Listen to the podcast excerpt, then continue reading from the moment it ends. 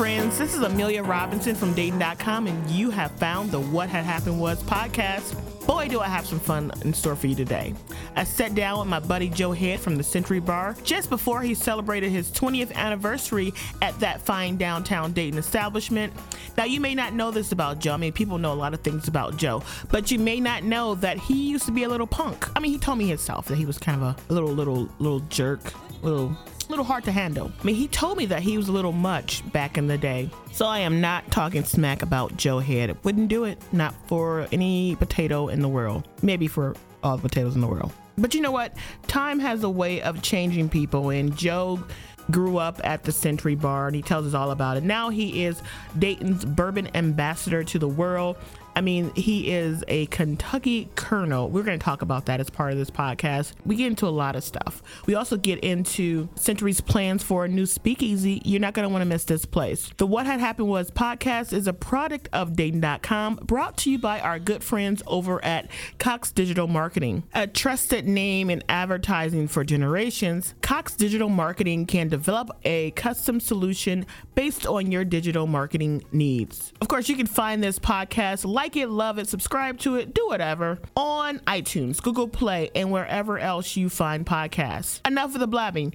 Here is my talk with Joe Head from the Century Bar. All right, so hey Joe, how's it going? Good. How are you? Living the dream every single day in Dayton, Ohio. So what have you been up to?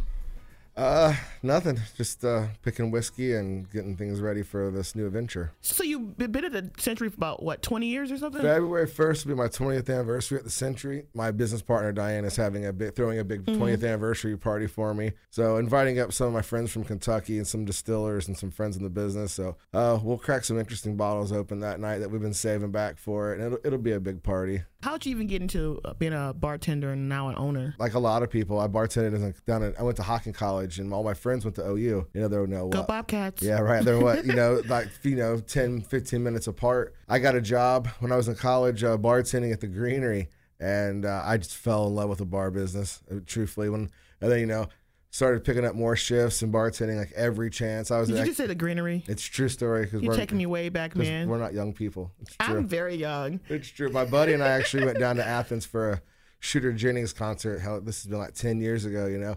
And, uh, you know, we pull into Athens and I'm like, you know, haven't been back in years. I'm like, oh man, like this is where this is, this is where that's at. And I was, you know, the greenery was the Blue Alligator. It was a restaurant, which Uh-huh. made me giggle because I know what I did in there and I would not eat there. So we drive down the street and there's a BW3s. And on the side of the BW3s, it says Throwback Wednesday, the greenery night. Oh my goodness. So we got a big kick out of that. I'm a throwback. That was 10 years ago. So Yeah, we used to go to Night Owl. What was the one dance club that was there? Um, Nickelodeon. Nickelodeon was my jam. We we used to, we would go to the drug out.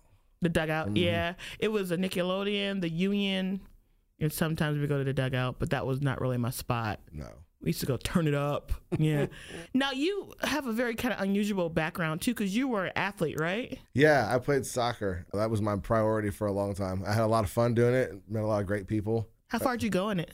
Uh, not far. Just played like a local pub league. Know, played a little bit in college, and then uh, local pub league was kind of what we did. And we had a lot of fun and met a lot of great people. But at some point, you know, you get too old for running around on Sunday mornings. When did you stop playing? when I was 33 or 34, uh, you know, you can't do my job with a broken leg. And at the end of the day, you know what I mean? It's, some- so those things, you know, start getting hurt. And, you know, you were rubbery in your 20s and then you start getting in your 30s and you get a little less rubbery. So it was just time for me. I have some, some of my buddies all still play, play over 40. Fantastic. Good for those guys. But Not for you. that dog does not hunt over here. No, no, ma'am. I'm done. So for people who've never been to the Century, what is the Century Bar like? Uh, the century, uh, I mean, it's been a lot of things over the years, but well, you know, what we are currently, what's made us famous is, I, I think we're just a place for grown-ups to go have a drink, and that was always kind of our goal. Was like, you know, we got to an age where it was like, you know, the bars on Fifth Street are fantastic, but they're just geared for a younger person, or you know what I mean, or just things you start not being into in your 40s. So we just wanted to take a step back and look at ourselves, and we just wanted to be a place where grown-ups can, you know, get dressed nice for an evening and go have a drink in downtown. And you know no tvs and no jukebox. And we pump in the 1920s music.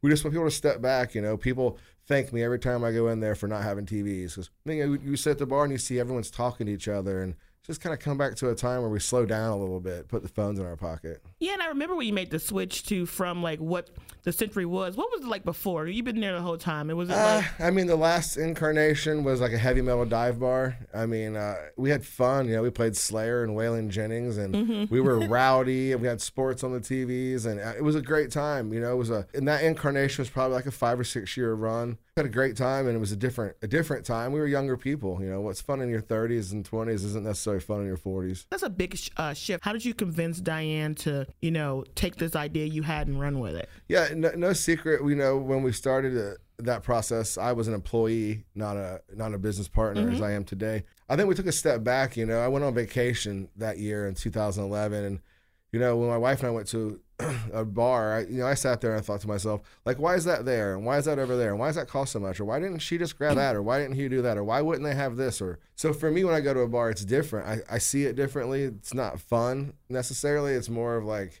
You know, when you go- Research a little bit. yeah, when you go to somewhere, another radio station or a newspaper, it's it's a different. You're seeing it differently. You know, you have more questions than answers probably when you leave. Uh, so that's kind of what happened to us. When I came home, I figured, you know, maybe someone works in the bar business forever. You know, there's mm-hmm. lots of people who do it, and maybe it's me who does that. So I went back, and I've always been a bourbon drinker. I kind of researched it. and was like, you know, we could double our bourbon selection and not really put a ton of money into it, and you know, be focused. Like we had a pool room in the back, and I, you know, I asked her, I was like, you know, when was the last time you went back there? And mm-hmm. she's like, I never go back there. I'm like, we both run a business, and there's a space neither of us have any interest in going into. So I think that kind of helped her take a step back, and you know, and she kind of saw things differently as well. And her brothers, to be honest, are big bourbon fans Okay. and they were big fans of mine and i think the concept of changing. So i think it all kind of is a perfect storm. I think their without their support it probably would have been a lot harder of a mm-hmm. decision to make. I mean we didn't agree the whole way you know but i just had a vision and i you know for me i thought this is what we need to do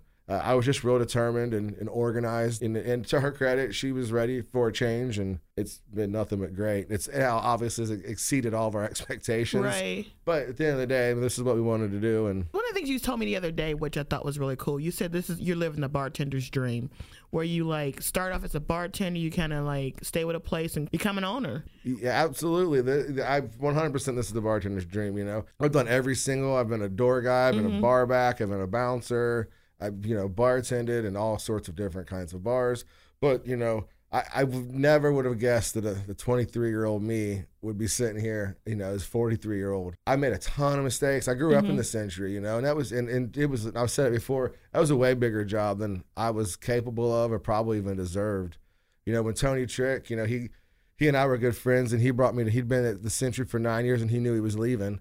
So you know, he brought me into the Century, and when he's last night, he told Diane, you know, this kid's rough, but he's your future. Oh, really? So I mean, he saw it. You know, he you know he's always been fond of me. We've been we've been friendly. Uh, Tony Trick, I mean, the legendary downtown bartender. I mean, I learned everything from him. You know, he went to Dublin Pub. at the Brecken. He was over there for another ten or fifteen years, and now he uh, does spent grain over at Warped Wing, the kitchen there. That's his. So that was kind of his dream to get out of the bar business and and do some food. So I mean, he's Yeah, Tony does a really cool job over at. yeah, and he's yeah. living his dream too. But I, you know, I owe a ton to him. You know, he, you know, he got me my opportunity one day a week at the Century all those mm-hmm. years ago. But that's absolutely the goal. I, I've stuck in it somewhere. I mean, and we like to think, and I think that that speaks to Diane and who she mm-hmm. is as a person. That I've been with her for 20 years. Tim's been with us for 12 years, and then Nick and uh, Jared have to be coming up on 10 years. I mean, they're nine anyway. Uh, our newest employee, Kelly, she's been with us for two years. Okay. So I mean, you know, Ryan's been with us for a couple years or three years now, maybe longer. So you know, that speaks to her that you know people stay, and this is a business with a lot of turnover, and we have zero turnover. What did you think you wanted to be when you were going up when you were at Hocking? Um, I I was in the criminalistics program when I my dad was a park ranger and my uncles were cop. My uncle was a cop. Uh, I wanted to be a park ranger ideally, but people don't give that job up until they die on the job. You know, you get a nice house out in Yosemite somewhere, and you're in charge of all those acreages. Well, you could have kept the same beard probably. If you It's true. It's true. Uh, maybe I had kept my hair when it cold out there, I guess. Um, but that was what I wanted to do is be like a park ranger. But then be, if I had a law enforcement degree, that would have just been easier. You know, if I didn't get a park job, I could always be a police officer. But uh, my uncle's cousin or uncle's coworkers, when he was a city and marine police officer, they all strongly urged me to find a different profession. That you know, they just saw the even 25 years ago, 30 years ago, they saw the change, and you know it was going to be a way harder job in the future, and maybe something they wouldn't recommend someone get into. So I just fell in love with neon lights and late nights and bars, and that's what happened to me. I got the bug and never lost it. So were you like a little scrappy little punk, or were you like um, what were you like, serious guy, or No, it's probably arrogant and cocky. truthfully, you know, I probably was not proud of that guy. Um, I had long hair and, and you know, like the Grateful Dead, and you know, I looked like one of those kind of kids. Uh, but yeah, you know, probably probably arrogant. Not a very nice guy. not a nice kid, but just kind of like a jerk, a little bit? Probably a little, a little jerky. Not to everyone, but certainly there's sure there's people somewhere not fond of me. People see you now though. You're like this ambassador for bourbon and Dayton. Like, what, what, what made you change that whole persona, or change the way you thought about life, your whole perspective? Would you say? you know, I said that vacation that year just changed things. And then when I really got into it, and, and then it sort of just became something I recognized that I might have had a gift for. You know, like getting in front of people talking don't make me nervous, and I retain the information, and they seem to. People seem to like it and entertain when I entertain them with these blind bourbon tastings, and then I kind of just fell in love with it too. So then I kind of created my own job, and I would kind of laugh about it all the time. Like mm-hmm. out of thin air, I created this job where you know I get to do stuff like this, and I don't know what happened. It just So you never even imagined you could you be this guy now from that kid who was kind of like a little little a hole. Let's just say it. True, true story. bit, yeah. absolutely. Yeah, he wasn't the best person. Who would have ever known? My, Yeah. my wife will laugh about it sometimes. Like it's just she'll ask me before I go to an event, like, "What are you talking about tonight?" I'm like, "I have no idea." She's like, "That makes me sick to my stomach." But for me, you know, you know the information, and I know how to talk to people, and you can, re- you read a room. You Mm-hmm. know, some people want you to cut up and don't care if you talk dirty, and other people want you to Be a little straight. be a little straighter. You got to read the room. Poindexter. Every now and again, you make a mistake. You know, someone get up. You can see them upset, but yeah, it is what it is. Just popping in really, really, really quickly to remind you that you're listening to the What Had Happened Was podcast, and I'm Amelia Robinson. I also wanted to tell you about a brand new feature that I want to bring to the podcast. The show is all about telling Dayton stories, and I want to share yours. Hit me up on Facebook with your best What Happened Was story. Make it funny or touching or whatever you want to make it. Just make it a What Had Happened Was story. And that's a little added bonus. See how many times you can work What Had Happened Was in the story. Type it up or send it as a digital file. You know, float your own boat, however you want to get it to me. But keep it short, if you would. I'll be working the funniest ones into the podcast. What had happened was is sponsored by Cox Digital Marketing. They have solutions for all your advertising needs. Okay, back to the show with Joe. So was it easy to sell um Dayton on the whole idea of like, oh, we have a bourbon bar. We didn't have like bourbon culture here. And now Century Bar is like one of the most written about places in the country as far as bourbon, right? Yeah, um, I didn't think it was a hard concept. I thought, you know, bourbon. We saw bourbon coming on the rise. I mean, if you go back and look from 2011 to today, bourbon has grown in every market in the country, uh, and especially in this area. And you know, if you think about it, I have friends who live in L.A. You know, it's what's two hour drive for them. Hell, that's one way to work. We mm-hmm. take it for granted here. You know, Englewood's a uh, whopping 40 minutes from here, and Too far. oh my God, it's too far. how could I? How could I ever be bothered to go all the way to Englewood? Well, I- 15 minutes, I need to bring a snack. You know, I'm like, is there a restaurant on the way? Am I going to run out of gas? It's true. We, you know, Dayton, we just see it differently. I mean, we're from the heart of the bourbon industry. We're just two hours and 15, 20 minutes. If you're from, I live Southtown, so it's not a long drive. Absolutely, and this is bourbon country, and it's. I think people, uh, people today want to drink less and they want to drink better. So you don't, see, you know, I don't think you see people drinking 15 kamikazes and five pitchers of beer. I think Right. people, you know, we just see things as the consumers are just a bit smarter. You know, everybody wants to know their dinner had dinner at last night. Once upon a time, Applebee's was a local restaurant. We see things differently today. I think it's in the drinking culture. We're certainly seeing people are taking it more seriously. You just got like elected. I don't know if you're elected or not. I don't know how you became a Bourbon County uh, colonel or something. Right? Oh, Kentucky Colonel. Yeah, no, that's not the thing. Yeah, Kentucky Colonel. You get nominated Colonel. by Okay. another colonel. Uh, Michael Veach was sweet enough to he nominated me, uh, and so that's how you become a colonel. and what is that? So it's like an honorary title. It's the highest honor uh, any uh, civilian can be given by the governor of the state of Kentucky. so you just said like so flippantly. It's just the highest honor that any civilian. Well, because there's a lot of colonels. Every time you every time you say you're a colonel, there's like 12 people in the room like, "Ah, I'm a colonel too. Like, doesn't, doesn't quite feel as special as it did five minutes ago. But no, it's a great honor, and uh, you know, just one more thing, you know. Ties us ties me more to bourbon. Like you know, bourbon's a it's a lifestyle. You know, you know the way you dress, the even find the music. Like there's just it's just such a big community and it's a warm community and it's a grow every day the community grows now was it hard for you to be like um, integrated into that whole culture those or were they like jerks not jerks but kind of like oh no no they weren't snobby at all they they accepted us like i said i think we got in early I think now if you would you were to say you're opening a bourbon bar, it would take a longer to be taken seriously. Mm-hmm. I think since we were in it so early and the community was just smaller, we were accepted right away, you know. If you were to do this today from scratch, it would be a lot harder because mm-hmm. there was so much more competition and so many more people that are knowledgeable. And it's like more trendy too now, so you have probably people who don't actually have that passion for it sort of trying to do it, right? The, uh, us me and the liquor reps will joke, you know, uh, every bar in Dayton who isn't happy with what they're doing now wants to carry a big bourbon selection. Okay. And, you know, and flattery, you know, that's isn't that the ultimate however that saying is about flattery. But that's you start to see that people follow trends. You know, this is really successful, so of course, if we do that, we'll be successful. That's not necessarily the case. Now, and what is that culture like generally? I know you got the beard and stuff. You know, Timmy at the Tim at the bar surprised everybody when he cut his beard off. It's true. It's they didn't true. know who he Surprise, was. So I was not, like, who is that guy with that not beard? All surprises aren't good surprises.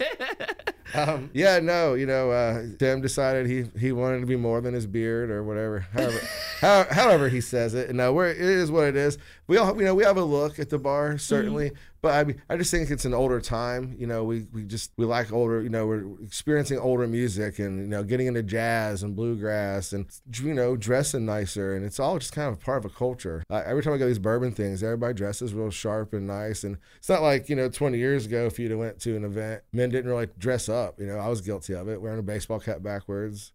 And none of that anymore. No, no, thank you, sir. No, ma'am. No, I'm not 12 year old. Like that's what you told me. You said oh, I don't have a baseball cap on because I'm not 12 and I don't play baseball. Yeah, I don't play baseball. yeah, the, I like the guys who wear their hats backwards and their sunglasses on their heads, and then they put their hand over their face to block the sun out of their eyes. you had you had two stop gaps for that sun not to be in your eyes you know, like you know, it's just a different time. You know, when I dressed like a grown up. When we switched over to bourbon, it was a slow. You got to pull the band-aid off, especially when you were a local bar, and mm-hmm. you know, we you know, you're going to don't want to run people off, but you, you weren't really a dive. You're more so like a just a. It wasn't. Was it was kind of a downtown hangout bar. Yeah, it was a hangout. It wasn't really a dive. Yeah, it was more like a. It was just.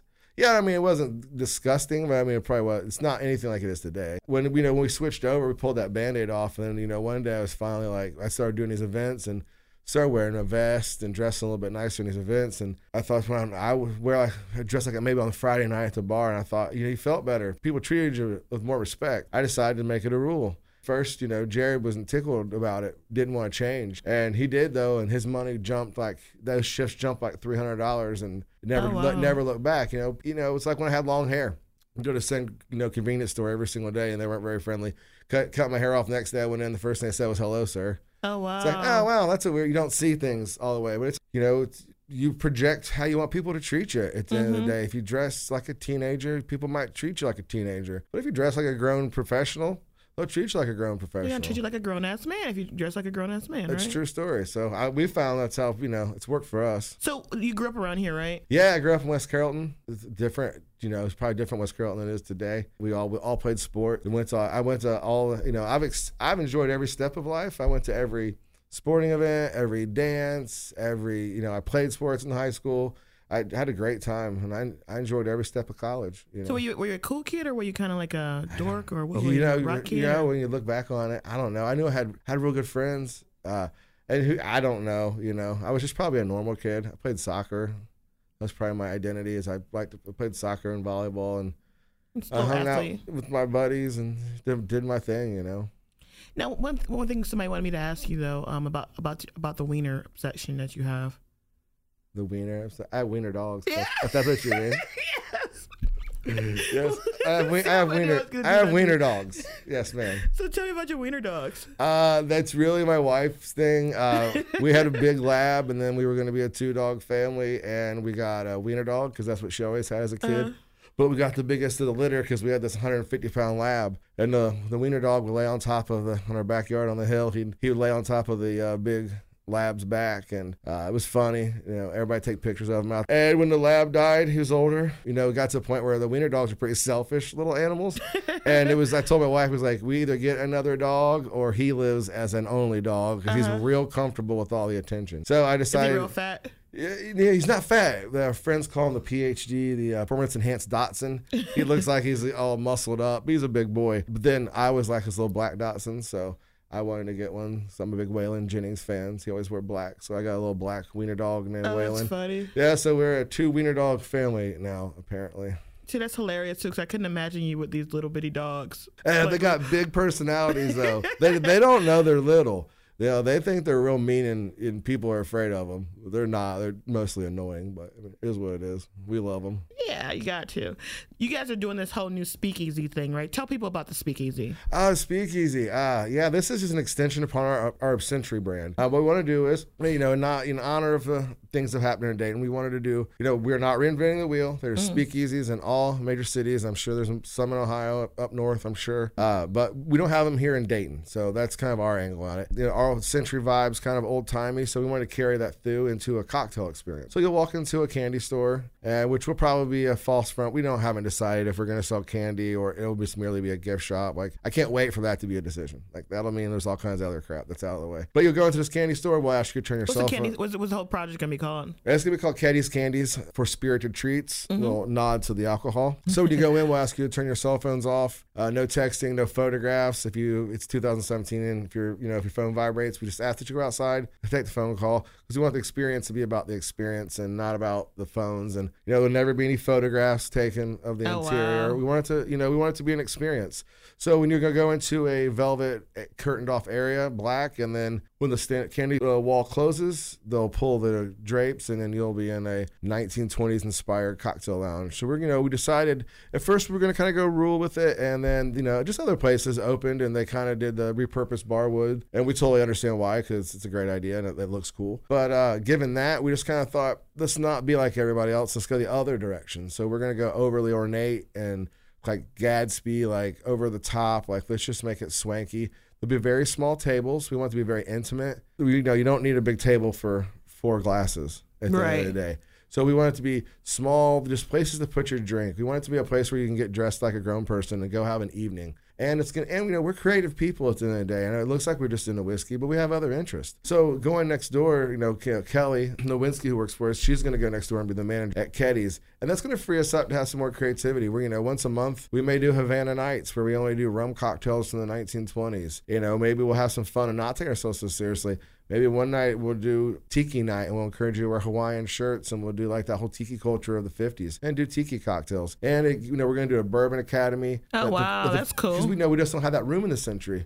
So next door on like Mondays and Tuesday, like Monday nights, we might do a bourbon academy next door or something like I don't know what we will call it. And then we'll do like a cocktail academy where we do cocktail classes and, and then we'll be able to rent ourselves out during the holidays for Christmas parties and we want to work with the Schuster for I know they always have those after parties and there's who has that much space they can Right. save on a Saturday night. Well, we like to think we'll have that space we'll be able to save for them and so it's just going to free us up to do way more things and just be another positive peg in the growth of downtown and the Firebo- Fire Blocks district. What do you see for um, downtown anyhow? What do you What do you think this whole Man, thing it's is a going? fun time downtown. You know, Dayton's we're just a little slow compared to the rest of the world. Uh, you see this in all the other cities I go to. I'm in Louisville a lot. Empty nesters. You know, people don't want to cut the grass. They're the kids are grown. The kids don't come home. They're moving to downtown. You know, there's a great community. I mean, you know, you're certainly a part of that downtown community of people, and you know, you guys go to all the tastings and openings, and you know, you guys are you know do a great job in supporting downtown. I just see nothing but growth, and I think downtown becomes the it place to live and be. You know, there's new restaurants going in, new bars, new breweries. I mean, it's just it's you know the Levitt project. It's just all positive. You know, it's everything's moving in the right direction in downtown for a first time in a long time. Well, hey Joe, thanks a lot for coming in here, buddy. No problem. had a good time. Enjoy talking to you always. It's always fun chatting with you.